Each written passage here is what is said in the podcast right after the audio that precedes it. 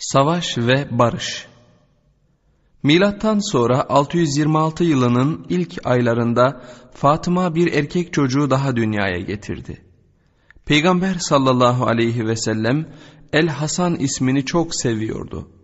Bu nedenle Fatıma'nın ikinci çocuğuna Küçük Hasan yani küçük güzel adam anlamına gelen Hüseyin adını verdi. O sıralarda fakirlerin annesi diye tanınan yeni zevcesi Zeynep hastalandı ve vefat etti. Vefat ettiğinde Peygamber sallallahu aleyhi ve sellemle henüz 8 aylık evliydi. Peygamber sallallahu aleyhi ve sellem onun cenaze namazını kıldırdı ve onu Baki mezarlığında kızı Rukiye'nin mezarının yakınına gömdü. Bunu takip eden ay Peygamber sallallahu aleyhi ve sellemin kuzeni Ebu Seleme Uhud'da aldığı önce çabuk iyileşen fakat sonradan tekrar açılan yara nedeniyle öldü. Peygamber sallallahu aleyhi ve sellem öldüğü sırada onun yanındaydı ve o son nefesini verirken dua ediyordu. Öldükten sonra gözlerini de Peygamber sallallahu aleyhi ve sellem kapattı. Ebu Seleme radıyallahu an ve Ümmü Seleme radıyallahu anha birbirine çok bağlı bir çiftti. Ümmü Seleme kocasına ikisinden biri öldüğünde evlenmemek üzere anlaşma yapmalarını teklif etti. Fakat Ebu Seleme eğer kendisi önce ölürse karısının mutlaka evlenmesi gerektiğini söyledi ve şöyle dua etti. Allah'ım Ümmü Seleme'ye benden sonra benden daha iyi ve ona acı ve elem çektirmeyecek bir koca ver.'' Ebu Seleme'nin ölümünden dört ay sonra Peygamber sallallahu aleyhi ve sellem Ümmü Seleme'ye evlenme teklif etti. Ümmü Seleme kendisinin Peygamber sallallahu aleyhi ve selleme uygun bir eş olmadığını öne sürdü. Ben yaşlı bir kadınım dedi ve yetimlerin annesiyim. Bunların yanı sıra bir de benim kıskançlık huyum var ey Allah'ın Resulü. Senin birden fazla eşin var dedi.'' Peygamber sallallahu aleyhi ve sellem şöyle cevap verdi. Yaş konusunu ele alırsak ben senden yaşlıyım. Kıskançlığa gelince Allah'a bu huyu senden alması için dua ederim. Çocuklarına ise Allah ve Resulü göz kulak olacaktır. Böylece evlendiler ve Ümmü Seleme sağlığında Zeynep'in olan odaya yerleşti. Ümmü Seleme radıyallahu anha yaşı ile ilgili söylediklerine rağmen henüz 29 yaşında genç bir kadındı. Ebu Seleme ile Habeşistan'a hicret ettiğinde sadece 18 yaşındaydı. Kıskançlığına gelince Ümmü Seleme bu evlilikle imtihan edileceğinden haklı olarak korkuyordu. Bu korkuyu taşıyan sadece o değildi. Ayşe, Hafsa ve Zeynep'i zorluk çekmeden kabul etmişti. Fakat belki de kendi yaşı ilerlediği için 14 yaşındaydı, bu kez durum farklıydı. Ayşe radıyallahu anha Ümmü Seleme'yi sık sık görürdü. Fatıma'nın düğün hazırlıklarını birlikte yapmışlardı. Fakat Ayşe hiçbir zaman ona muhtemel bir rakip gözüyle bakmamıştı. Fakat şimdi Medine'de herkes Peygamber sallallahu aleyhi ve sellemin yeni evliliğinden ve gelinin güzelliğinden konuşuyordu. Hazreti Ayşe bunları duyduğunda sıkılmıştı. Onun güzelliğiyle ilgili şeyler bana anlatılınca çok üzülmüştüm dedi. Onu yakından görebilmek için gittim ve onun anlatılandan kat kat daha güzel olduğunu gördüm. Bunu Hafsa'ya da anlattım. Hafsa, hayır sen kıskandığın için böyle söylüyorsun. O anlattıkları gibi değil dedi. Daha sonra kendi gözüyle karar vermek için Ümmü Seleme'nin yanına gitti. Döndüğünde bana onu kendi gözlerimle gördüm. Senin söylediğin kadar güzel değil ama yine de güzel sayılır dedi. Bunun üzerine tekrar onu görmeye gittim. Gerçekten de Hafsa'nın dediği gibiydi. Fakat ben yine de kıskanıyordum. Ebu Sufyan'ın Uhud'dan sonra teklif ettiği ve Peygamber sallallahu aleyhi ve sellemin kabul ettiği Bedir'de yapılacak olan ikinci çarpışmanın zamanı yaklaşıyordu. Fakat o yıl kurak bir yıldı ve Ebu Sufyan yolculukta atların ve develerin yiyebileceği yeşillikler olmadığının farkındaydı. Savaş boyunca gerekli olan yemi Mekke'den taşımaları gerekiyordu. Fakat Mekke'deki stokları da bitmek üzereydi. Ebu Sufyan kendi tekliflerinden geri dönme şerefsizliğini göstermek istemiyordu. Muhammed sallallahu aleyhi ve sellemin bu anlaşmayı bozmasını bekliyordu. Fakat Yesrib'den savaşa hazırlanıldığı haberleri geliyordu. Kararını değiştirmesi için ona bazı şeyler öne sürülebilir miydi? Ebu Süfyan, Süheyl ve diğer birkaç Kureyş liderine danıştı. Birlikte bir plan yaptılar. Gatafan kabilesinin Beni Aşça kolunun liderlerinden olan Nuaym, Süheyl'in arkadaşıydı ve o sırada Mekke'deydi. Ona güvenebileceklerini düşündüler. O Kureyş'ten olmadığı için tarafsız bir objektif gözlemci ve tavsiyeci gibi görülebilirdi. Eğer Müslümanları Bedir'deki karşılaşmadan vazgeçirmeyi başarırsa ona 20 deve vereceklerini vaat ettiler. Nuaym bu teklifi kabul etti ve Vaha'ya doğru yola çıktı. Orada Ebu Sufyan'ın Bedir'deki karşılaşma için çok büyük bir ordu kurduğu haberini yaydı. Her toplulukla ayrı ayrı konuştu. Ensara, muhacirlere, Yahudilere ve münafıklara tehlikenin geldiğini söyledi ve alarm haberlerini şöyle bir tavsiyeyle bağladı. Burada kalın, onlara karşı çıkmayın. Hiçbirinizin sağ olarak geri dönebileceğinizi zannetmem. Yahudiler ve münafıklar Mekkelilerin ordu hazırlamasına sevindiler ve bu haberlerin Medine'de daha da yayılmasını sağladılar. Nuaym Müslümanlar üzerinde de etkili olmuştu. Çoğu Bedir'e gitmenin akıl kârı olmadığını düşünüyordu. Müslümanların bu tutumunu Peygamber sallallahu aleyhi ve sellem de haber aldı ve kendisiyle birlikte kimsenin gelmeyeceğinden endişe etmeye başladı. Fakat Ebu Bekir ve Ömer radıyallahu anhuma her ne olursa olsun Kureyş'e verdiği sözden dönmemesi için onu uyardılar. Allah dinini destekler dediler ve Allah Resulüne güç verir. Bunun üzerine Peygamber sallallahu aleyhi ve sellem tek başıma bile olsam gideceğim dedi. Bu iki kelime Nuaym'ın tam başaracağını sandığı anda tüm çabalarının boşa gitmesine neden oldu. Fakat kendisine rağmen görevinin yanlış olduğunu fark etmişti. Medine'de kendi deneyimlerinin ve etkisinin ötesinde bir şeylerin yürürlükte olduğunu anlamış ve İslam'ın ilk tohumları kalbine yerleşmişti. Peygamber sallallahu aleyhi ve sellem önceden kararlaştırdığı şekilde çok sayıda deve ve sürücüsüyle onda atlı adamı yanına alarak yola çıktı. Çoğu Bedir panayırında satmak üzere yanlarına ticari eşya almışlardı. O sırada Ebu Sufyan Kureyşlilere şöyle diyordu. Bir iki günü yolda geçirelim, sonra geri dönelim. Eğer Muhammed sallallahu aleyhi ve sellem ortaya çıkmazsa bizim yola çıktığımızı ve tekrar geri döndüğümüzü duyacaktır. O sözünde durmamış ve sözünde dönme suçu ona ait olacaktır.'' Fakat Ebu Sufyan'ın ümitlerinin tersine Peygamber sallallahu aleyhi ve sellem ve arkadaşları gelmişler ve Bedir panayırında sekiz gün kalmışlardı. Panayıra katılan Araplar ise Kureyş'in sözünden döndüğü ve Peygamber sallallahu aleyhi ve sellemin sözünde durduğu haberini tüm Arabistan'a yaymışlardı. Müslümanların moral zaferinin arttığı ve kendilerinin Arapların gözünden düştüğü haberi Mekke'ye ulaştığında Safvan ve diğerleri Bedir'de ikinci bir karşılaşma için söz verdiği için Ebu Sufyan'ı azarladılar. Fakat bu başarısızlık onların bu yeni dini ve taraftarlarını ortadan kaldırmak için planladıkları büyük savaş hazırlıklarını engellemedi. Bedir'den döndükten sonra Medine'de bir ay boyunca barış dolu bir ortam yaşandı. Fakat bir ay kadar bir süre sonra bazı Gatafan kabilelerinin Yesrib'e saldırı hazırlıklarına giriştiği haberi ulaştı. Bunun üzerine Peygamber sallallahu aleyhi ve sellem hemen 400 kişilik bir ordu kurup Necd üzerine yürüdü. Ama onlar oraya ulaştıklarında düşman çoktan kaçmıştı.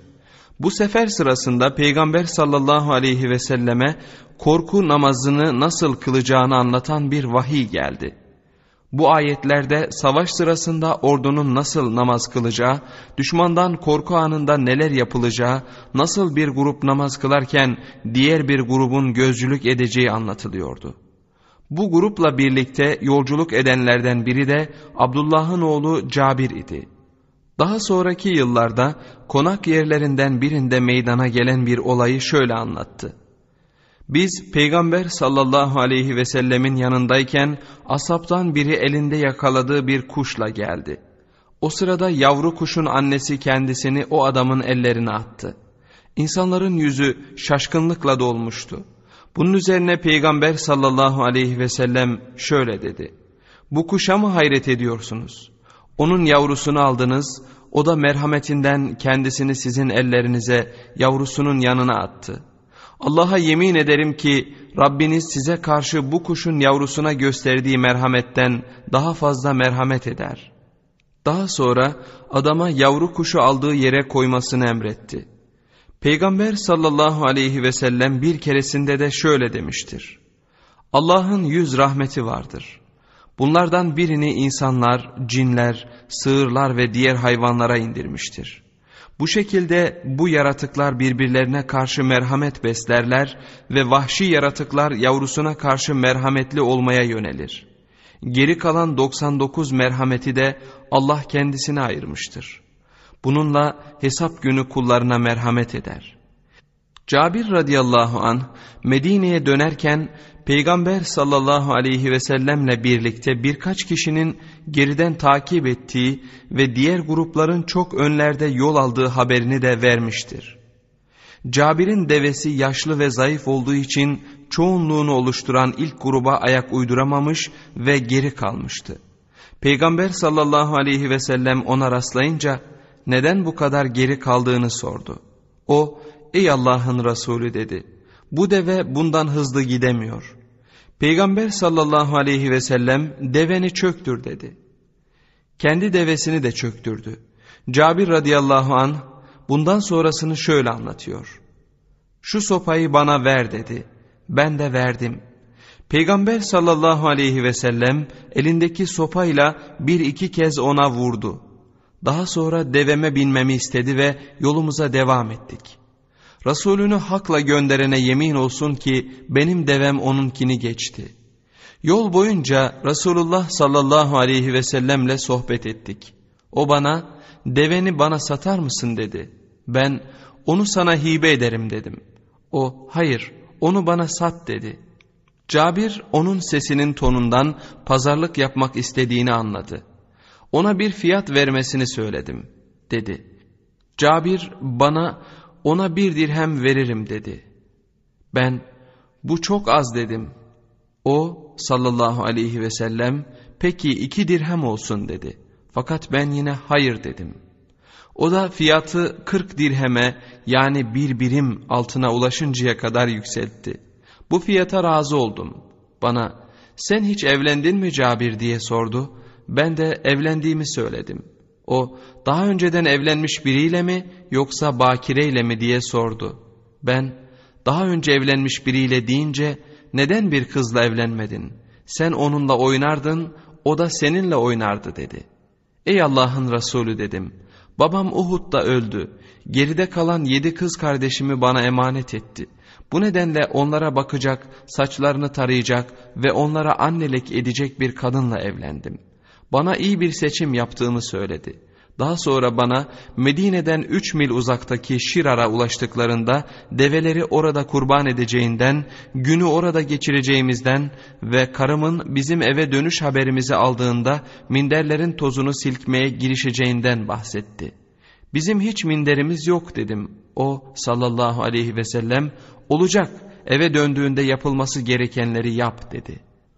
Döndüğümüz günden sonraki ilk sabah devemi aldım ve Peygamber sallallahu aleyhi ve sellemin kapısı önüne çöktürdüm. Peygamber sallallahu aleyhi ve sellem bana deveyi oraya bırakıp mescitte iki rekat namaz kılmamı söyledi. Ben de onun dediğini yaptım. Daha sonra Hazreti Bilal'e bana bir birim altın vermesini emretti. Bilal radıyallahu an terazinin tarttığından biraz daha fazlasını verdi. Altını aldım ve gitmek üzere geri döndüm.'' Fakat Peygamber sallallahu aleyhi ve sellem beni geri çağırdı. Deveni al dedi. O senindir. Onun için sana ödenen para da senindir. Bu aylardan birinde Farisi Selman danışmak ve yardım dilemek üzere Peygamber sallallahu aleyhi ve selleme geldi. Beni Kurayza Yahudilerinden olan sahibi onu Medine'nin güneyindeki arazisinde o kadar sıkı çalışmaya zorluyordu ki Selman radıyallahu anh'ın Müslüman cemaatle yakın bir ilişkiye girmesi mümkün olmuyordu. O ne Uhud'da, ne Bedir'de, ne de son dört yılda Peygamber sallallahu aleyhi ve sellemin çeşitli aralıklarla yaptığı seferlerin hiçbirinde bulunamamıştı. Bu durumundan kurtulmasına bir çare yok muydu? Sahibine, özgürlüğüne kavuşmasının kendisine kaça mal olacağını sormuştu. Fakat sahibinin öne sürdüğü fiyat çok yüksekti. Özgürlüğüne kavuşabilmesi için ona 40 birim altın vermesi ve 300 hurma ağacı dikmesi gerekiyordu. Peygamber sallallahu aleyhi ve sellem altınları ve hurma ağaçlarını vereceği, buna karşılık kendisinin özgür olacağını belirten bir anlaşma metni yazmalarını söyledi. Daha sonra arkadaşlarını çağırdı ve onlardan hurma ağaçlarının dikiminde Selman'a yardım etmelerini istedi. Biri otuz, biri yirmi hurma fidanı verdi. Derken fidanların sayısı 300'e tamamlandı. Peygamber sallallahu aleyhi ve sellem Selman git ve çukurlara aç daha sonra beni çağır ağaçları elimle ben dikeceğim dedi. Ashab da Selman'a araziyi hazırlamada yardım ettiler. 300 hurmanın hepsini Peygamber sallallahu aleyhi ve sellem kendi eliyle dikti. Ağaçların hepsi kök saldı ve gelişti. Fiyatın geri kalanını ödemek üzere Peygamber sallallahu aleyhi ve sellem kendisine maden ocaklarından biri tarafından verilen kuş yumurtası büyüklüğündeki altın parçasını Selman'a verdi. Selman radıyallahu an bunun özgürlüğünü satın almaya yetmeyeceğini düşünerek bu benim ödemem gerekenin ne kadarını karşılar acaba dedi. Peygamber sallallahu aleyhi ve sellem altını ondan aldı ve ağzına koyup dilinin etrafında çevirdi. Sonra Selman'a uzattı ve bunu al fiyatın tümünü bununla öde dedi. Selman radıyallahu an 40 birim altına denk gelen bu altını verdi ve özgürlüğüne kavuştu. Medine'de bir ay daha barış yaşandı. Bir aydan sonra Peygamber aleyhissalatü vesselam bin kişilik bir orduyla Suriye sınırındaki Dumat el Cendel vadisine doğru 500 millik bir sefer yaptı. Çoğu Beni Kalp kabilesinden olan çapulcuların buralarda karışıklıklar çıkardığı haberi gelmişti. Çapulcular birçok kez Medine'ye gitmekte olan kervanların un ve yağ stoklarına el koymuşlardı. Onların Kureyş'le bir anlaşmaya girmiş olmaları ihtimali de vardı.'' Eğer Kureyş bir gün İslam'ı tamamen ortadan kaldırmak için saldırıya geçerse bunlar da kuzeyden onlara destek olabilirdi. Peygamber sallallahu aleyhi ve sellem ve arkadaşları sürekli böyle bir güne hazırlanıyorlardı. Her ne kadar bu seferin sonuçları çapulcuları bastırıp onların sürülerini ve mallarını ganimet olarak almak gibi görünüyorsa da bu yürüyüş kuzeydeki kabilelerin Arabistan'da gelişen bu yeni gücü fark etmelerini sağlamıştı. Eskiden uzun yıllar süren iç savaşlar Medine'yi dış saldırıya açık hale getiriyordu. Fakat içerideki bu uyuşmazlık yerini büyük ve şaşırtıcı bir hızla yayılan bir ahenk ve uyuşmaya bırakmıştı. Bu ahengi daha korkulacak hale getiren de Medinelilerin en kesin savunma aracının saldırı olduğunu anlamaları ve buna göre davranmalarıydı. Dışarıdan görünen buydu. Fakat yakından topluluğu gözleyenler bu gücün göründüğünden de büyük olduğunu görebiliyorlardı. Çünkü bu güç mucizevi bir birliğe dayanıyordu. Vahide şöyle deniyordu. Sen yeryüzündekilerin tümünü harcasaydın bile onların kalplerini uzlaştıramazdın. Ama Allah onların aralarını uzlaştırdı. Bu birliğin gerçekleşmesini sağlayan en büyük etken de Peygamber sallallahu aleyhi ve sellemin varlığıydı. Onun varlığının cazibesi Allah tarafından o denli arttırılmıştı ki iyi niyetli hiçbir kimse ona karşı koyamazdı. Ben size oğlunuzdan, babanızdan ve diğer insanlardan daha sevgili olmadıkça iman etmiş olmazsınız. Fakat cümle Peygamber sallallahu aleyhi ve sellemin istediğini belirtmekten çok zaten var olan ve anam babam sana feda olsun deyimiyle ifade edilen sevginin tasdiklenmesiydi. Barış zamanları Peygamber sallallahu aleyhi ve sellem için dinlenme zamanları değildi. O günün üçte birinin ibadet, üçte birinin iş ve üçte birinin de aile ile ilgilenerek geçirilmesinin ideal olduğunu söylemişti. Son olarak belirtilen zamanın içine yemek ve uyku da dahildi. İbadete gelince çoğunlukla geceleri yapılıyordu. Akşam ve sabah namazlarının yanı sıra bu namazlardan sonra nafile namazlar da kılınıyordu. Aynı zamanda Kur'an'da uzun uzun Kur'an okunulması söyleniyor, Peygamber sallallahu aleyhi ve sellem de ashaba birçok dualar öğretiyordu. Uzun gece namazları vahyin ilk indiği günlerden itibaren adet olmuştu. Fakat bu ayetlerin indiği topluluk seçilmiş bir topluluktu. Medine'de de seçilmiş bir müminler topluluğu vardı. Ancak son yıllarda İslam'ın hızla yayılmasıyla bu seçilmiş topluluk azınlık haline gelmişti. Uzun süre namaz kılma zorunluluğunu azaltmak için bir ayette gruba sizinle birlikte olanlar diye değiniliyordu. Gerçekten Rabbin senin gecenin üçte ikisinden biraz eksiğinde, yarısında ve üçte birinde namaz için kalktığını bilmektedir. Seninle birlikte olanlardan bir topluluğun da böyle yaptığını bilmektedir. Geceyi ve gündüzü Allah takdir etmektedir. Sizin bunu sayamayacağınızı bildi. Böylece de tevbenizi kabul etti. Şu halde Kur'an'dan kolay geleni okuyun. Bununla birlikte ashab gecenin çoğunda namaz kılmaya devam ettiler. Peygamber sallallahu aleyhi ve sellem gecenin en hayırlı bölümünün son üçte biri olduğunu söylemişti. Her gece gecenin son üçte biri gelmeden Rabbimiz Teala en alt semaya tecelli eder ve şöyle der. Beni çağıran kim ki ona cevap vereyim.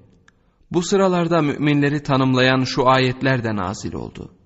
Onların yanları gece namazına kalkmak için yataklarından uzaklaşır. Rablerine korku ve ümitle dua ederler ve kendilerine rızık olarak verdiklerimizden infak ederler. Artık hiçbir nefis yapmakta olduklarına karşılık olmak üzere kendileri için gözler aydınlığı olarak nelerin sayısız nimetlerin saklandığını bilmez. Günün eşit parçalarını oluşturması gereken ibadet, çalışma ve aileyle ilgilenme vakitleri ancak yaklaşık olarak eşitlenebiliyordu. Aileyle ilgilenmeye gelince, Peygamber sallallahu aleyhi ve sellemin kendi evi yoktu ve her akşam sırası gelen eşinin evine gider ve orası onun 24 saatlik evi olurdu. Gün boyunca kızları veya halası Safiye onu ziyaret eder veya o onları ziyaret ederdi. Fatıma radıyallahu anha çoğunlukla iki oğlunu ona göstermek için getirirdi. Hasan yaklaşık olarak bir buçuk yaşında, Hüseyin ise sekiz aylıktı ve henüz yürümeye başlıyordu. Peygamber sallallahu aleyhi ve sellem çoğunlukla annesi Zeynep'in yanından ayrılmayan torunu Ümame'yi de severdi. Birkaç kez Peygamber aleyhissalatü vesselam onu mescide getirmişti namaz sırasında ayakta durduğu zamanlar omuzunda taşımış, rükû ve secde sırasında yanında oturtmuştu. Ayağa kalktığında tekrar omuzuna bindirmiş ve namazı bu şekilde kıldırmıştı. Peygamber sallallahu aleyhi ve sellemin çok sevdiği çocuklardan biri de Zeyd ve Ümmü Eymen'in oğulları Üsame'ydi. Peygamber aleyhissalatü vesselam onu hem kendisine değer verdiği hem de anne ve babasını sevdiği için seviyordu. Üsame evin bir torunu olarak çoğunlukla evin içinde veya kapısının önünde vakit geçirirdi. Çoğu öğleden sonraları Peygamber sallallahu aleyhi ve sellem Mekke'de olduğu gibi Ebu Bekir radıyallahu anh'ı ziyaret ederdi. Çoğu zaman aile meseleleri ve iş konuşmaları birbirinin aynı oluyordu. Çünkü Peygamber sallallahu aleyhi ve sellem devlet meselelerini kayınpederi Ebu Bekir, oğlu Zeyd ve damatları Ali ve Osman'a sormayı tercih ederdi. Fakat iş sanki Peygamber aleyhissalatü vesselamın zamanını alacak kadar fazlaydı. Çünkü tüm Medine'de bir problemi çözmede, bir anlaşmazlığı ortadan kaldırmada hiçbir söz onunkisi kadar etkili değildi. Hatta ihtiyaçları olduğunda kendisine inanmayan bazıları da ondan yardım istiyordu. Yahudilerle Müslümanlar arasında da sık sık anlaşmazlıklar meydana geliyordu. Çoğunlukla da zulme uğrayan davacı oluyordu. Örneğin Ensardan biri Yahudinin birinin ettiği yemini duyduğunda onu pataklamıştı. Müslüman sen peygamber sallallahu aleyhi ve sellem aramızdayken nasıl Musa'yı bütün alemlerin üstüne seçkin kılana andolsun dersin demişti. Yahudi peygamber sallallahu aleyhi ve selleme şikayet etmiş, o da sinirlenerek Müslümanı azarlamıştı. Kur'an'da Musa aleyhisselam hakkında şöyle deniyordu. Allah Celle Celaluhu, ey Musa dedi, Sana verdiğim risaletimle ve seninle konuşmamla seni insanlar üzerinde seçkin kıldım. Gerçek şu ki Allah Adem'i, Nuh'u, İbrahim ailesini ve İmran ailesini alemler üzerine seçti. Adamın asıl düşüncesini anlayan Peygamber sallallahu aleyhi ve sellem benim Musa'dan daha iyi olduğumu söyleme diye ekledi. Başka bir yanlışlığa dikkati çekerek de hiçbiriniz benim Yunus'tan daha iyi olduğumu söylemesin demiştir. Vahiy zaten onlar İslam akidesini tanımlarken şöyle diyordu. Onun peygamberleri arasında hiçbirini diğerlerinden ayırt etmeyiz. Hem içteki ahengi sağlamak hem de Arabistan'daki ve daha ötelerdeki uluslarla ilişkileri düzene sokmak gibi toplumun genel ihtiyaçlarının yanı sıra Peygamber sallallahu aleyhi ve sellem müminlerin tamamen kişisel olan problemlerini çözmede onlara yardım etmek durumundaydı. Bu kişisel problemler bazen Selman'ınki gibi tamamen maddi, bazen de Temim kabilesinden Hanzala'nınki gibi manevi oluyordu. Hanzala ilk önce durumunu Ebu Bekir radıyallahu anh'a açmış fakat Ebu Bekir bu soruna daha yetkili birinin yani Peygamber sallallahu aleyhi ve sellemin çözüm getirebileceğini hissetmişti. Adamın yüzü acıyla doluydu. Peygamber aleyhissalatü vesselam sorunun ne olduğunu sorduğunda ''Ey Allah'ın Resulü Hanzala iki yüzlü bir adam'' dedi. Peygamber sallallahu aleyhi ve sellem bununla neyi kastettiğini sorduğunda şöyle dedi. Ey Allah'ın Resulü biz senin yanındayken sen bize cennet ve cehennemi anlatıyorsun. Biz de onları görür gibi oluyoruz. Fakat senden ayrıldığımız zaman hanımlarımız, çocuklarımız ve mallarımız bizi kendilerine çekiyor ve biz senin söylediklerini unutuyoruz. Peygamber sallallahu aleyhi ve sellemin cevabı bu ideallere ulaşmak için gösterilen çabanın günlük hayatın normal akışını durdurmaksızın sürmesi gerektiğini vurguluyordu. Nefsimi kudret elinde tutana andolsun ki dedi.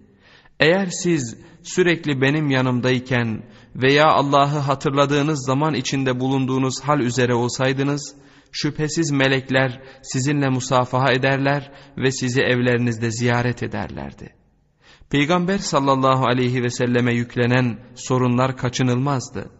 Fakat onun başka yönlerden korunması gerekiyordu. İşte bu koruma onun ayrıcalıklı konumunu vurgulayan beklenmedik bir olayla ilgili olarak ortaya çıktı. Peygamber sallallahu aleyhi ve sellem bir gün Zeyd'e bir şey sormak için evine gitmişti.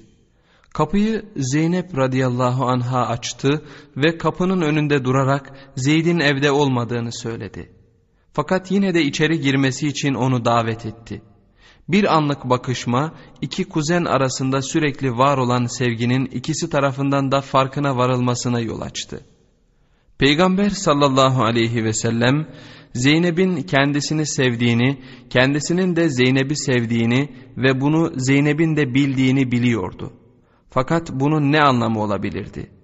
Duyguların şiddetine şaşırarak Peygamber sallallahu aleyhi ve sellem teklifini reddetti. Zeynep onun uzaklaşırken şöyle dua ettiğini duydu. Hamd Allah Teala'yadır. Hamd insanların kalbini düzenleyen ve idare eden Allah'adır. Zeyd radıyallahu anh eve döndüğünde Zeynep ona Peygamber sallallahu aleyhi ve sellemin ziyaretini ve giderken okuduğu duayı anlattı. Zeyd hemen Peygamber sallallahu aleyhi ve selleme gitti ve şöyle dedi. Evime geldiğini duydum. Bana annemden ve babamdan daha yakın olduğun halde neden içeri girmedin? Yoksa Zeynep mi hoşuna gitti? Eğer öyleyse onu boşayayım. Bu zayıf bir rivayettir. Peygamber sallallahu aleyhi ve sellemin Zeynep'i doğduğundan beri tanıdığı, orada ilk defa görmediği ve Zeynep pek taraftar olmadığı halde onun Zeyd'le evlenmesinde ısrar ettiği hatırlanmalıdır. Bu olay kendi sınırları içinde istediği kadınla evlenen feodal beyleri hatırlatmaktadır. Peygamber sallallahu aleyhi ve sellem değil oğulluğunun başka bir Müslümanın veya kafirin karısına bile göz dikmekten uzaktır.'' Gerçi bu da bir insandır ama Allah'ın onda canlı hale getirdiği İslam ahlakı ve Müslüman karakteri buna müsaade etmez. Peygamber sallallahu aleyhi ve sellem ısrar ederek karını tut ve Allah'tan kork dedi. O bir keresinde mübah olan şeyler için Allah'ın en sevmediği şey boşanmadır demişti. Zeyd radıyallahu an ertesi gün tekrar aynı teklifle geldiğinde Peygamber sallallahu aleyhi ve sellem ona yine aynı şeyi söylemişti. Fakat Zeyd ile Zeynep'in evliliği mutlu bir evlilik değildi ve Zeyd artık buna dayanamıyordu. Bu nedenle karısıyla anlaştı ve Zeynep'i boşadı. Yine de bu boşanma Zeynep'i Peygamber sallallahu aleyhi ve sellem için uygun bir eş kılmıyordu. Çünkü Kur'an kendi sulplerinden çıkan oğullarının hanımlarıyla evlenmeyi yasaklıyordu. Ve biyolojik olarak kendinin olan bir çocukla evlat edinilen bir çocuğu ayrı tutmama uzun zamandan beri devam eden bir gelenekti. Peygamber sallallahu aleyhi ve sellemin durumu evlenmeye müsait değildi. Çünkü İslam'ın müsaade ettiği sayıda en fazla dört eşi vardı. Bu olaydan sonra birkaç ay geçti. Peygamber sallallahu aleyhi ve sellem hanımlarından biriyle konuşurken vahiy geldi. Peygamber sallallahu aleyhi ve sellem kendisine geldiğinde ilk sözü şunlar oldu. Kim gidip Zeynep'e müjde verecek ve Allah'ın onu gökte benimle evlendirdiğini haber verecek? Uzun süreden beri kendisini aileden sayan Safiye'nin hizmetçisi Selma oradaydı. Bu sözleri duyunca hemen Zeynep'in evine gitti. Zeynep bu sevinçli haberi duyunca Allah'a hamd etti ve hemen Kabe'ye doğru secdeye kapandı. Daha sonra bileziklerini, bilekliklerini ve gümüş kolyelerini toplayıp Selma'ya verdi. Zeynep radıyallahu anha artık genç değildi. Hemen hemen 40 yaşına gelmişti. Fakat yine de dikkat çekici güzelliğini koruyordu. Bunun yanı sıra o zahit bir kadındı. Uzun gece namazları kılar, nafile oruç tutar ve cömertçe fakirlere dağıtırdı. Dericilikten anladığı için ayakkabı ve çeşitli eşyalar yapar ve bunlardan kazandığı parayı sadaka olarak harcardı. Bu kez onun için bir düğün merasimine gerek yoktu. Çünkü inen vahiy nikahın akdedildiğini belirtiyordu. Biz onu seninle evlendirmiş olduk. Yapılması gereken şey sadece gelini damadın evine götürmekti ve bu da geciktirilmeden yapıldı. Ayetler gelecekte artık evlad edinilenlerin kendi babalarının adıyla anılmaları gerektiğini de vurguluyordu. O günden itibaren 35 yıldan beri Zeyd İbni Muhammed diye anılan Zeyd, Zeyd İbni Harise diye anılmaya başlandı. Fakat bu onun evlad edinilmesi olayını yürürlükten kaldırmıyordu. Biri elli, diğeri altmışına yaklaşmış olan evlat edinen ve edinilen arasındaki samimiyet ve sevgi de bundan bir zarar görmüyordu. Bu sadece aralarında kan bağı olmadığını hatırlatmadan ibaretti. Bu anlamda ayetler şöyle devam ediyordu. Muhammed sizin erkeklerinizden hiçbirinin babası değildir. Ancak o Allah'ın Resulü ve peygamberlerin sonuncusudur.'' Diğer ayetlerde Peygamber sallallahu aleyhi ve selleme onu takip edenler arasındaki büyük ayrımı vurguluyordu. Onlar Peygamber sallallahu aleyhi ve selleme birbirlerine hitap ettikleri gibi hitap etmezlerdi.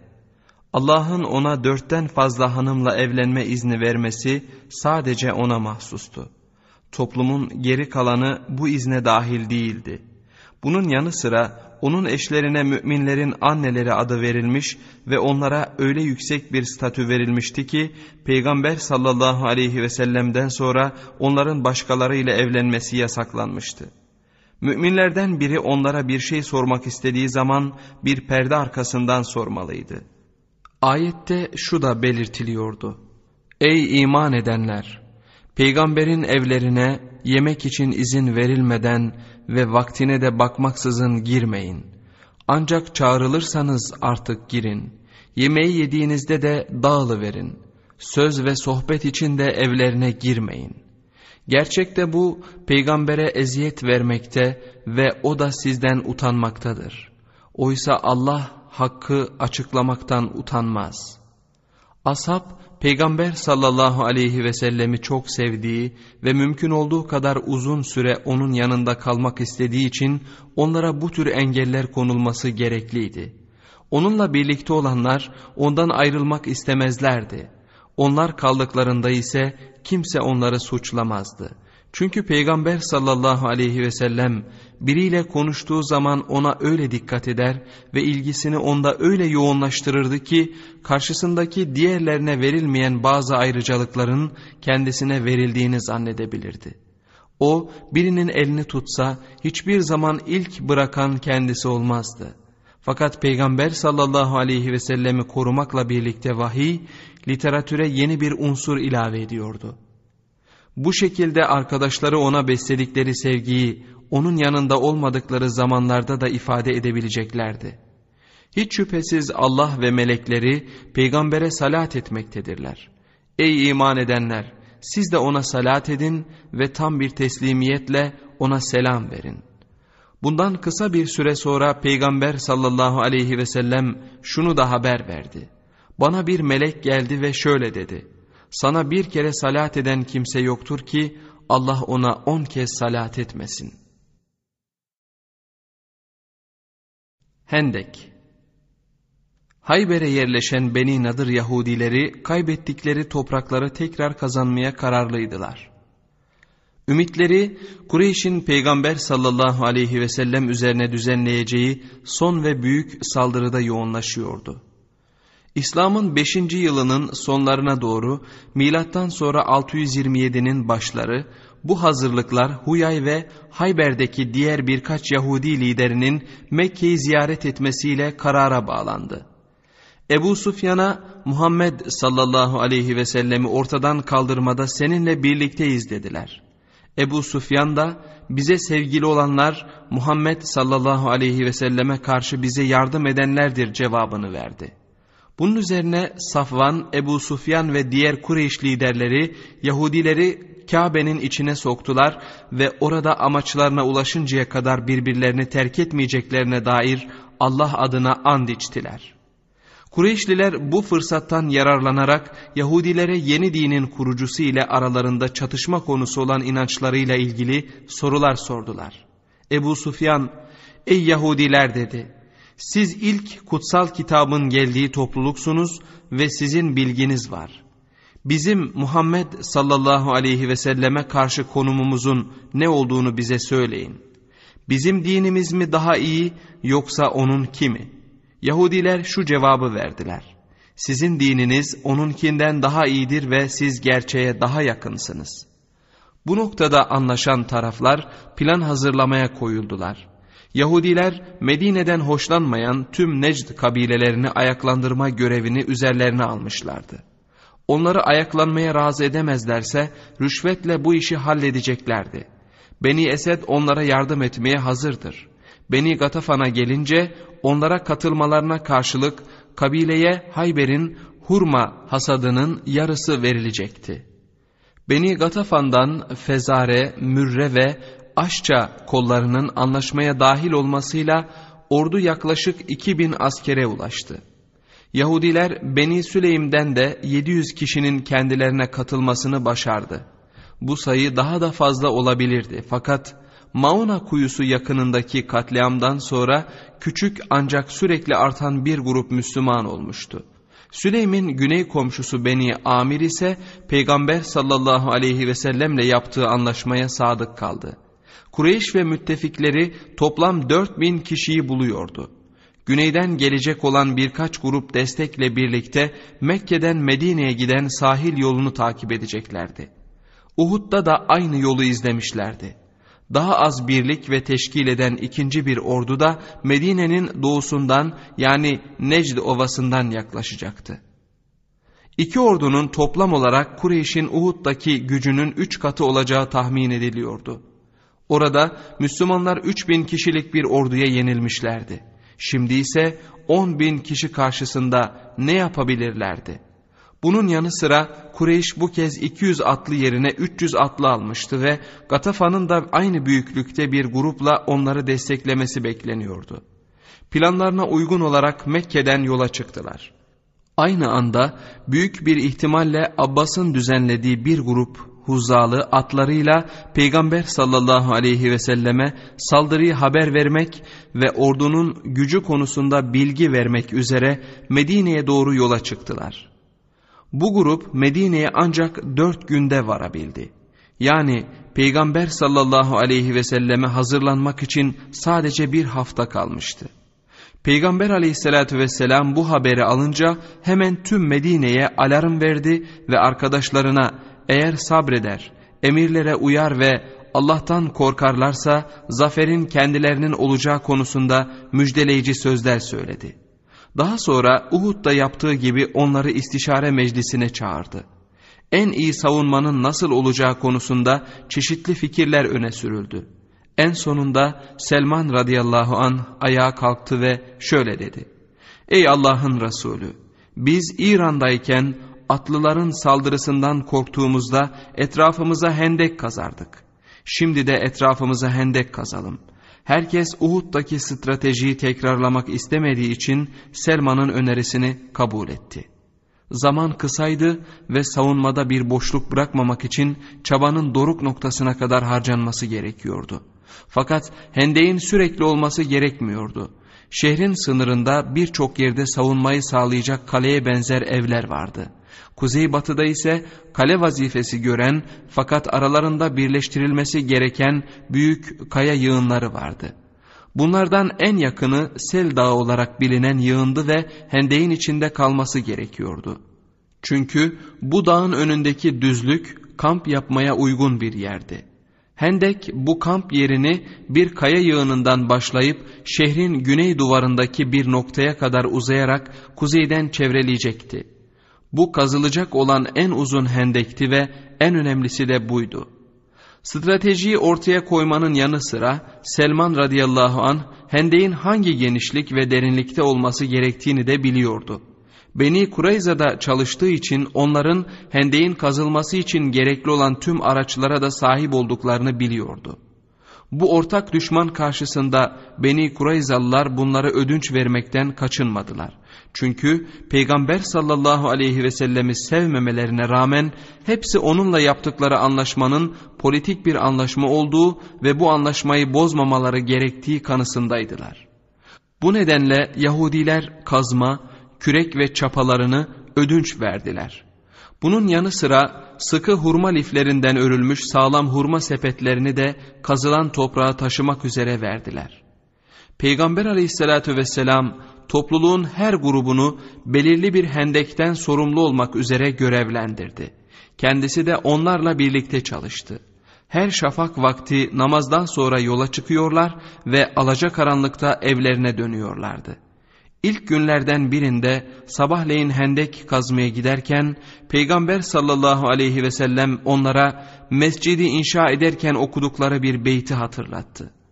Allah'ım ahiret saadetinden başka saadet yoktur.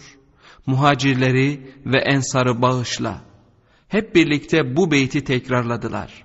Bazen de şöyle derlerdi. Ahiret yurdundan başka gerçek hayat yoktur.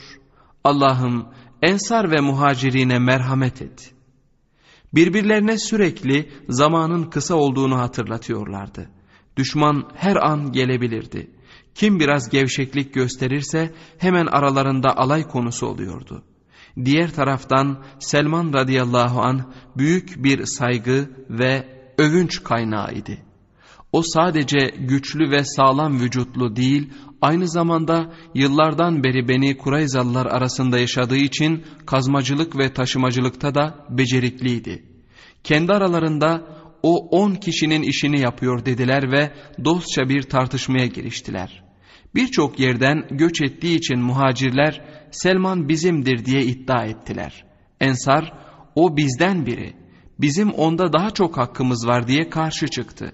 Fakat Peygamber sallallahu aleyhi ve sellem Selman bizden yani ehli beyitten biri dedi. Düşmana karşı silah olarak kullanılabilecek olan taşlar hendek boyunca Medine'nin çevresine yığıldı.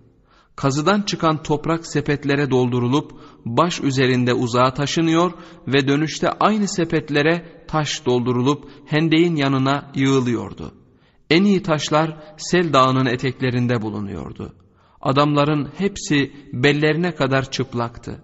Sepet bulamayanlar üstlerinden çıkardıkları elbiseleri taş ve toprakları taşımakta çuval olarak kullanıyorlardı. Hendek kazmaya gittikleri ilk sabah onları bir grup genç takip etti. Hepsi de bu çabada görev almak istiyorlardı. En küçük olanlar hemen geri gönderildi fakat Peygamber sallallahu aleyhi ve sellem düşman görünür görünmez kampı terk etmeleri şartıyla diğerlerinin kazma, taşımada yardım etmelerine izin verdi.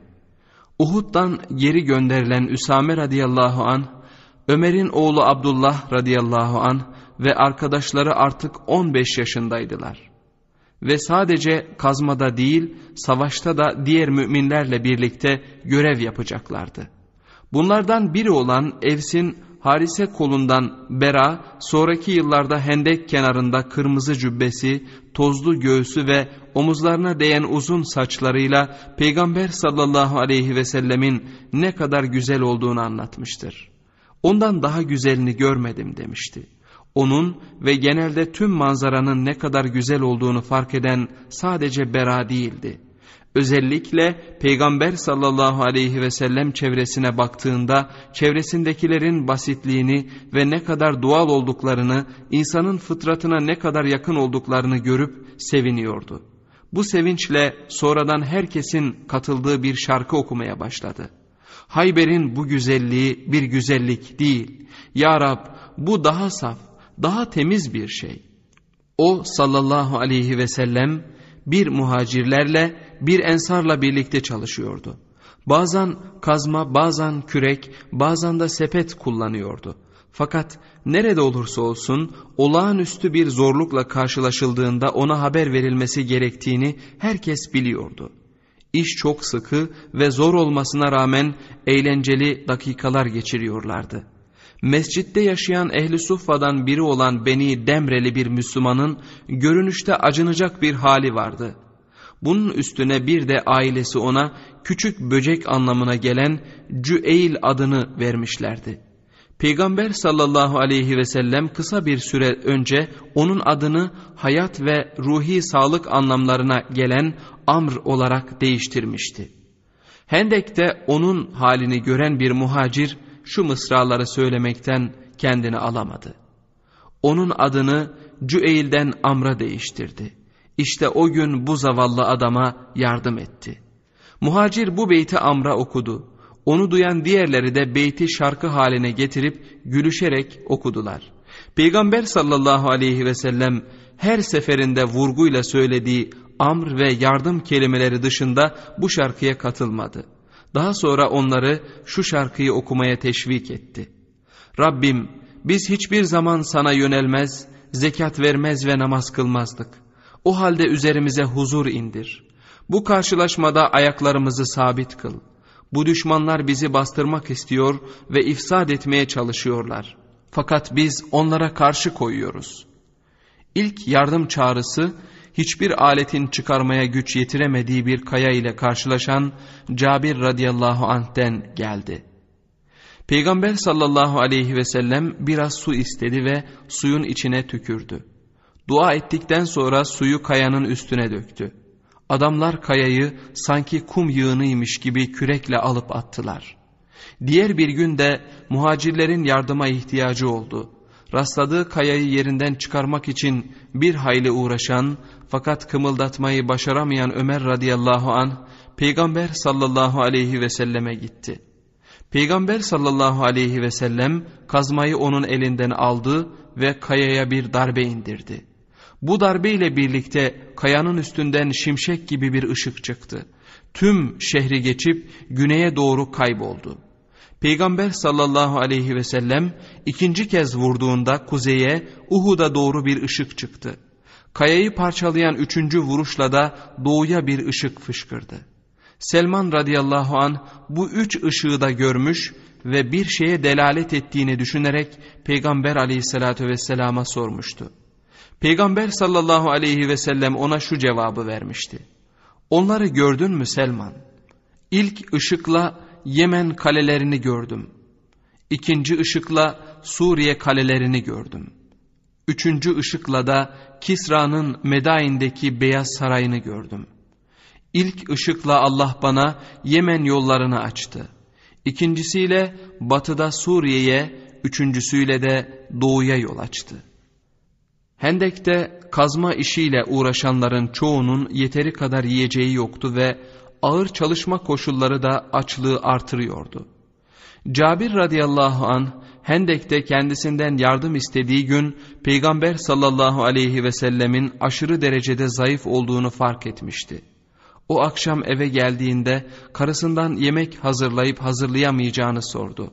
Karısı bu kuzudan ve bir ölçek arpadan başka şeyimiz yok dedi.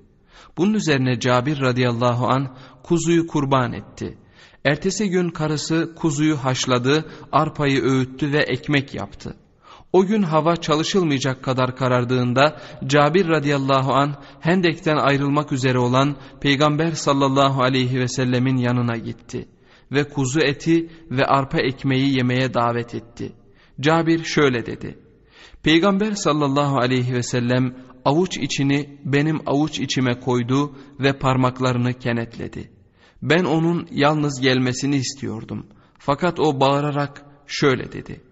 Allah'ın Resulü ile birlikte Cabir'in evine gidin. İcabet edin. Çünkü Cabir sizi davet ediyor. Cabir bir felaket zamanında okunan şu ayeti okudu. Biz Allah'a ait kullarız ve şüphesiz ona dönücüleriz. Daha sonra uyarmak üzere karısının yanına gitti. Karısı o halde bırak gelsinler çünkü o daha iyi bilir dedi. Yemek peygamber sallallahu aleyhi ve sellemin önüne kondu. Peygamber sallallahu aleyhi ve sellem dua etti, besmele çekti ve yemeye başladı. Onunla birlikte on kişi daha oturuyordu. Hepsi de doyana dek yedikten sonra kalkıp evlerine gittiler ve yerlerini diğer on kişiye bıraktılar. Hendek'te çalışan tüm işçilerin karnı doyuncaya dek bu devam etti. Herkes doyduktan sonra bile hala biraz et ve ekmek vardı. Bir başka gün Peygamber sallallahu aleyhi ve sellem elinde bir şeyle kamp yerine gelen bir kız gördü ve onu yanına çağırdı. Kız Abdullah İbni Revaha'nın yeğeniydi. O günü şöyle anlatıyor. Allah'ın Resulüne amcam ve babam için hurma getirdiğimi söylediğim zaman onları kendisi aldı. Fakat hurma avuçlarını dolduracak kadar çok değildi. Peygamber sallallahu aleyhi ve sellem bir bez parçası istedi. Yayılan bez parçasının üstüne hurmaları saçtı, örtünün her tarafı hurma olmuştu. Daha sonra yanındakilerden hendek kazmakta olanları yemeğe davet etmelerini istedi. İşçiler geldiler ve yemeye başladılar. Hurmalar artıyordu. Onlar karınlarını doyurup kalktığında hurma örtünün kenarlarından taşıyordu. Kuşatma Kureyş ordusunun Akik Ovası'na yaklaştığı haberi ulaştığında Hendek bitmek üzereydi. Hendeğin yapımı toplam altı gün sürmüştü. Kureyş ordusu şehrin güneybatısından yaklaşıyor, Gatafan ve diğer Necd kabileleri doğudan Uhud'a doğru ilerliyorlardı. Vaha'nın dış bölümlerindeki bütün evler boşaltılmış ve bu evlerin sakinleri barınaklara yerleştirilmişti. Peygamber sallallahu aleyhi ve sellem kadınların ve çocukların kalelerin yüksek odalarından birine yerleştirilmesini emretti. Daha sonra kendisi de adamlarıyla birlikte yaklaşık 3000 kişi seçtikleri yerde kamp kurdu. Kırmızı deriden yapılmış olan çadırı Sel Dağı'nın eteklerine kurulmuştu. Ayşe radıyallahu anha, Ümmü Seleme ve Zeynep radıyallahu anhuma sırayla onunla birlikte olmak için çadıra geliyorlardı. Mekke ordusu ve müttefikleri Uhud yakınında ayrı ayrı kamp kurdular. Kureyşliler ekinlerin hasat edilmiş olduğunu görünce hayal kırıklığına uğradılar. Develeri Akik Ovası'nın akasya yapraklarıyla yetinmek zorundaydı. O sırada Gatafa'nın develeri de ovanın Uhud yakınındaki çalılıklarda yetişen ılgın otlarıyla karınlarını doyuruyorlardı. Fakat iki ordu da getirdikleri yem dışında atlarına yedirecek bir şey bulamıyorlardı. Bu nedenle mümkün olduğu kadar çabuk düşmanı yenmeliydiler. Bu amaçla iki ordu birleşti ve şehre doğru ilerlemeye başladı. Ebu Sufyan genel başkandı. Fakat her kabile lideri sırayla savaş sırasında orduyu yönetme görevini yüklenecekti. Halit ve İkrime yine süvarilere kumanda ediyorlardı ve Amr Halid'in bölüğündeydi. Yaklaştıklarında düşmanın şehrin dışında kamp kurmuş olduğunu görünce cesaretleri daha da arttı. Düşmanın kalelerde mevzilenmesinden korkuyorlardı. Zira meydan muharebesinde sayıca fazla oldukları için onları kolayca yenebilirlerdi. Fakat biraz daha yaklaştıklarında karşı tarafa sıralanmış okçularla aralarında geniş ve derin bir hendeğin olduğunu görünce çok şaşırdılar. Atları oraya zorlukla ulaşabilirdi. Oraya ulaştıktan sonra da onları daha zor olan karşıya geçme problemi bekleyecekti. Şimdiden başlayan ok yağmuru düşmanın saldırı alanına girdiklerini gösteriyordu. Bu nedenle biraz geri çekildiler. Günün geri kalan kısmı istişare ile geçti. Sonunda düşmanın büyük bir bölümünü başka yerlere sunmak zorunda bırakarak şehrin kuzeyinden uzaklaştırmaya karar verdiler. Eğer hendeyin etrafında düşman askeri bulunmazsa karşıya geçmek zor olmayacaktı. Akıllarına Medine'ye güneydoğudan yapılacak olan saldırıları kale şeklindeki evleriyle koruyan Beni Kurayza Yahudileri geldi. Beni Nadır'dan Huyay orduya katılmak üzere Hayber'den gelmişti. Ebu Sufyan'a Beni Kurayza Yahudilerini Muhammed sallallahu aleyhi ve sellemle yaptıkları anlaşmayı bozmaya ikna edebileceğini söyleyerek onlara elçi olarak gitmek istediğini belirtti. Onlar yardıma ikna edilebilirse şehir iki taraftan saldırıya maruz kalacaktı. Ebu Sufyan onun önerisini kabul etti ve vakit kaybetmeden yola çıkmasını söyledi. Beni Kurayzalılar Huyay'dan korkarlardı. Onu uğursuz ve kendi kabilesini felakete sürükleyen kötü bir adam olarak görürlerdi. İzin verirlerse Beni Kurayza'ya da kendi kabilesine yaptığını yapacaktı. Ondan korkmalarının asıl sebebi de karşı koyulmaz manevi bir gücünün olmasıydı. Huyay eğer bir şeyi isterse tüm karşı koyanları bastırır ve amacına ulaşıncaya dek ne kendisine ne de karşısındakilere rahat vermezdi. Şimdi Beni Kurayza'nın şefi Kâb İbni Esed'e Peygamber sallallahu aleyhi ve sellemle anlaşma yapan lider gitmiş ve kim olduğunu söyleyip kapısını çalıyordu. Kâb ilk önce kapıyı açmayı reddetti. Bırak da içeri gireyim dedi Huyay. Onun ne istediğini çok iyi bilen Kâb sen bırak ben Muhammed sallallahu aleyhi ve sellemle bir anlaşma yaptım ve onu bozmayacağım dedi. Huyay içeri gireyim de konuşalım dedi. Hayır dedi Kâb. Fakat Huyay onu yemeğini kendisiyle paylaşmak istemediği için kendisini içeri almamakla suçladı. Bu Kâb'ı o kadar sinirlendirdi ki kapıyı açtı. Huyay şöyle dedi. Ey Kâb sana her zaman sürecek olan bir zafer ve köpüren deniz gibi bir güç getirdim. Sana liderleriyle birlikte Kureyş, Kinane ve Gatafan'ı bin kişisi atlı ve on bin kişilik bir ordu getirdim. Onlar bana Muhammed sallallahu aleyhi ve sellem ve taraftarlarının kökünü kazıyıncaya kadar rahat etmeyeceklerine dair ant verdiler. Bu defa Muhammed sallallahu aleyhi ve sellem kaçamayacak. Kâb, Tanrı'ya andolsun ki sen bana her zaman utanç getirdin. İçinde şimşek ve gök gürültüsünden başka bir şey olmayan yağmursuz bir bulut. Yazıklar olsun sana ey Huyay, beni olduğum gibi bırak dedi. Huyay ondaki bir yumuşamayı fark etti ve güzel konuşmasıyla eğer yeni din ortadan kalkarsa ne kadar avantajları olacağını anlatmaya başladı. Sonunda Allah adına şöyle bir yemin etti. Eğer Kureyş ve Gatafan Muhammed sallallahu aleyhi ve sellemi öldürmeden yurtlarına dönerlerse ben de seninle birlikte kalende oturup kaderimi bekleyeceğim. Bu Kâb'ı İslam'ın yaşamasının mümkün olmayacağı konusunda ikna etti. Daha sonra Peygamber sallallahu aleyhi ve sellemle halk arasında yapılan anlaşmayı bozacağını söyledi. Huyay anlaşma metnini görmek istedi. Okuduktan sonra metnin yazılı olduğu kağıdı ikiye yırttı. Kâb da kabilesindekilere neler olduğunu haber vermeye gitti. Onlar eğer sen öldürülürsen Huyay'ın da seninle birlikte öldürülmesinin ne gibi bir avantajı olabilir dediler. İlk anda kararına karşı çıkan çok oldu.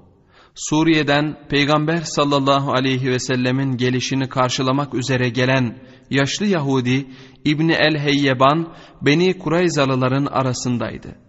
O peygamber sallallahu aleyhi ve sellemi tarif etmiş ve gelmesinin yakın olduğunu haber vermişti.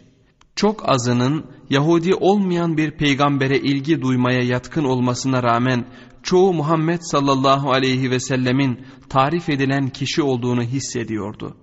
Yine aralarında Yahudi olsun olmasın bir peygambere karşı çıkmanın ne kadar önemli olduğunu kavrayabilecek yeteneğe sahip olmayan çok az kişi vardı. Çoğunluğa gelince onlar politik bir anlaşmayı bozmaya karşıydılar. Fakat birkaç münafığın Huyay'ın söylediklerini doğrulayan haberler getirmesinden ve kendilerinden birkaç kişinin de gidip Kureyş ordusunu kendi gözleriyle görmesinden sonra genel görüş Kureyş ve müttefikleri tarafına doğru kaymaya başladı. Gerçekten de Hendeyin ötesindeki ovanın göz alabildiğine atlar ve adamlarla dolu olduğunu görmek insanı ürkütüyordu. O sırada Halit ve İkrim'e geçilip geçilemeyeceğini anlamak üzere belirli bir uzaklıktan Hende'yi inceliyorlardı. Ümitsizlik içinde nasıl bir tuzak bu dediler. Araplar hiçbir zaman böyle bir yol denememişlerdir. Aralarında mutlaka bir İranlı var. Ümitlerinin aksine hendek çok iyi kazılmıştı. Sadece diğerlerine göre biraz dar olan küçük bir alan kalmıştı. Orası da sıkı bir şekilde korunuyordu. Orayı geçmek için giriştikleri bir iki çaba başarısızlıkla sonuçlandı. Atları hiç hendek görmemişti. Bu nedenle hendeye yaklaşınca ürküyorlardı. Belki onlara alıştırabilirlerdi fakat şimdilik savaş sadece karşılıklı ok atışları şeklinde devam ediyordu. Beni Kurayza'nın anlaşmayı bozması haberi gizli kalmadı. Münafıklardan çoğu hangi tarafı tutacaklarına karar veremedikleri için iki tarafın sırlarını birbirlerine açıklıyorlardı. Ömer radıyallahu an ashabtan Yahudilerin ihanetini haber alan ilk kişi oldu. Bunu duyar duymaz hemen Ebu Bekir radıyallahu anh ile birlikte çadırında oturan Peygamber sallallahu aleyhi ve sellemin yanına gitti. Ey Allah'ın Resulü dedi. Beni Kurayza'nın bizimle olan anlaşmasını bozduğunu ve bize karşı savaş açtığını duydum.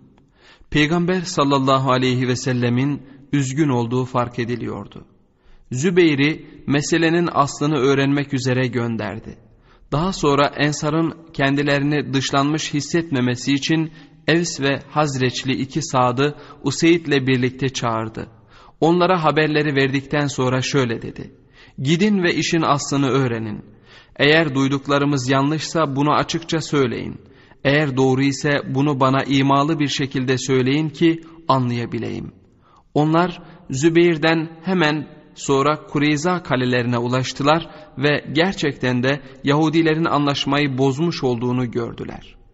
Yahudileri çok geç olmadan hatalarını tamire ve anlaşmaya bağlılığa çağırdılar.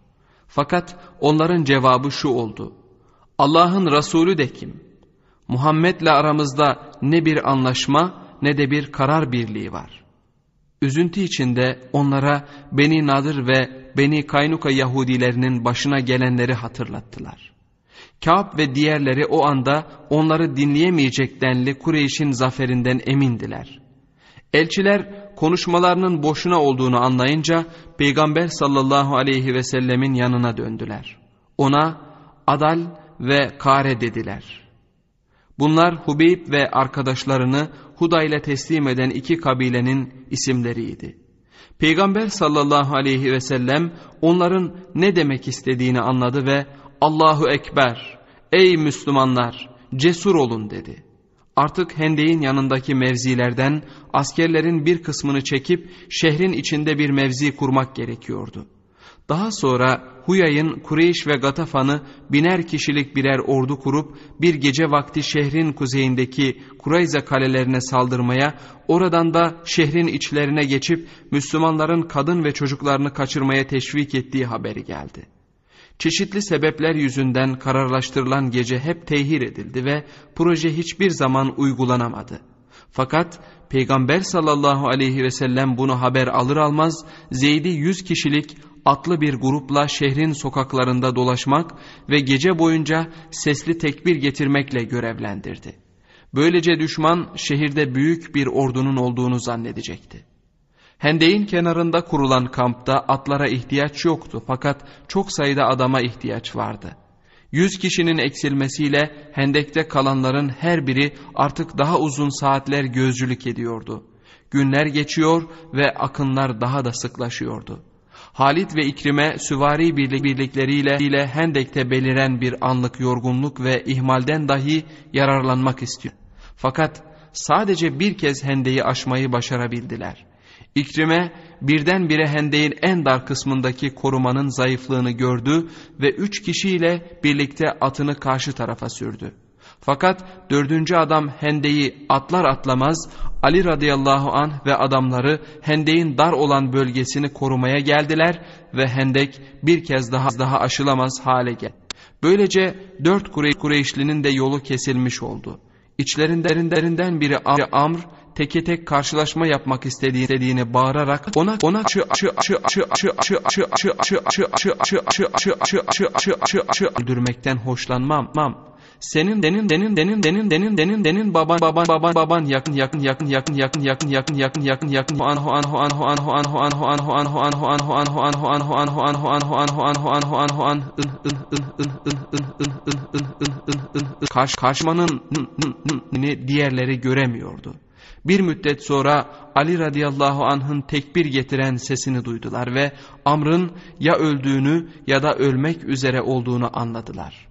O sırada İkrime ve arkadaşları bir anlık dalgınlıktan yararlanıp hendeyi geçmek için atlarını sürdüler. Fakat mahzumlu Nevfel hendeyi atlayamadı ve atıyla birlikte hendeye yuvarlandı. Etraftakiler onu taşlamaya koyuldular.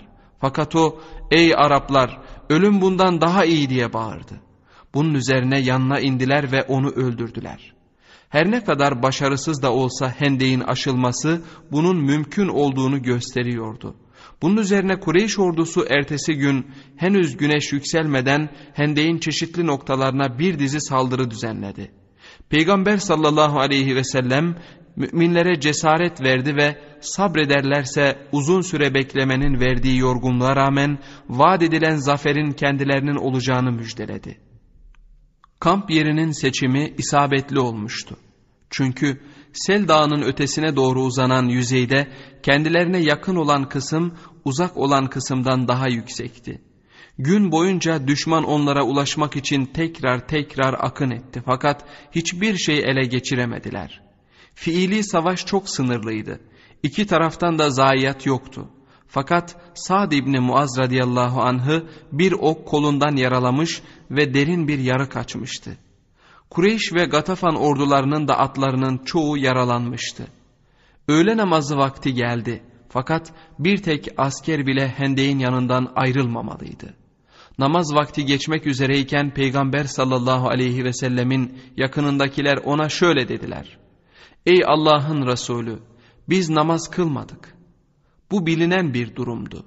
Fakat onları çok etkilemişti. Çünkü İslam'ın ilk günlerinden beri hiç böyle bir durum ortaya çıkmamıştı.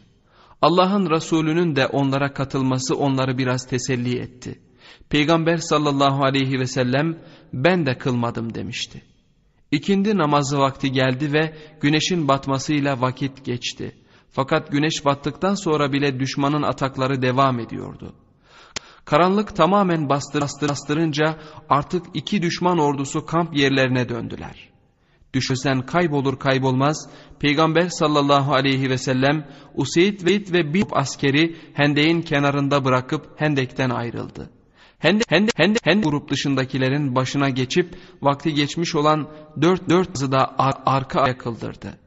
O ak o ak o ak geç saatlerde Halit hende hende hende hende sız sız sız sız küçük küçük küçük küçük bir bir bir bir bir bir bir bir bir bir bir bir adamları darı darı darı darı ve ona ona ona tute tute tute tute tute tute tute tutmayı mayı mayı başardılardılardılardılardılardılardılardılar. Hani hani hani hani hani hani hani hani hani alt alt alttan gelen gelen geri Erde erde erde yürek yürek yürek yüreğe gere gere gelmişti tı tı siz siz siz. Allah hak hak hak bir tak bir tak bir tak. Da bu da bu işte işte işte işte. İman iman iman olan olan olan. Çire çire çire çire şid şid şid. Tars tars tars. Tılmı tılmı tılmı erkek erkek erkek böyle böyle Böyle gün gün gün bilici bilici bilici. Şunu şunu şunu şunu. Tüke tüke tüke tutmuş tut tut tut. İlerdelerdeler soğuk geçmeye meye meye bamış başlamışlı açmış başlamaya meye geç geç geç geç geç soğuk soğuk soğuk soğuk soğuk seçeler gece ve tutmuş tut e yüzenmeye tükekler yiyecek diyor düşünlerini direkler ekler ekler ekler ekler ekler ekler eklanı mice oylar şık ve kandeklir hende bir sade mana düşmüşlü bir güç böyle lolar sürekler safık münaf der demişle gel halıca katılarak afık münahlarda olan zayıf o anıza iman utansızlığı uykusu ve soğuk sıkışlı aç en nizam ki Allah şeyde varlığının ve Allah der ki adan diye kapkan istiklerine bir mümin vardır. Da olarak Allah için edildikleri birbirine kendilerine tümler dörtleniyor. İmanlar çek gelirler ruklar zor bu tat fakat vardır. Bir ihi ve sallallahu teslarını onları yapıyorlar da vahiy bilemediler. Doğru Resul Allah şeydi. Adetin biz Resulullah'u der ki adan diye kapı zaman gördülekle şumanlar övmüş Kur'an onun içerikleri şöyle bir karşılarına kendiluk. Demiz cennet zannerin ön yokturlar. Rekleştiği ay vah ikileme aleyhler artırılmaya mandaca bu diyor. Şun doğru verir. Adet ölünün ve bu ki dedil pılma kan istiklerine bir mümin düştü. Da olarak yar